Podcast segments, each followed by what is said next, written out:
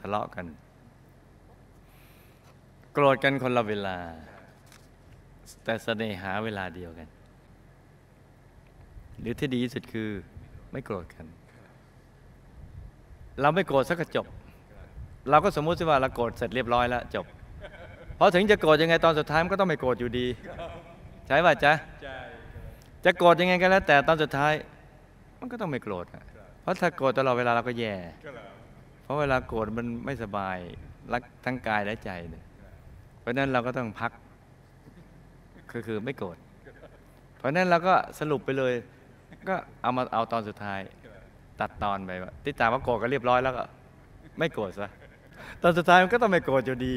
ไม่โกรธซะมันก็หมดเรื่องที่ตามว่าโกรธไปเรียบร้อยแล้ว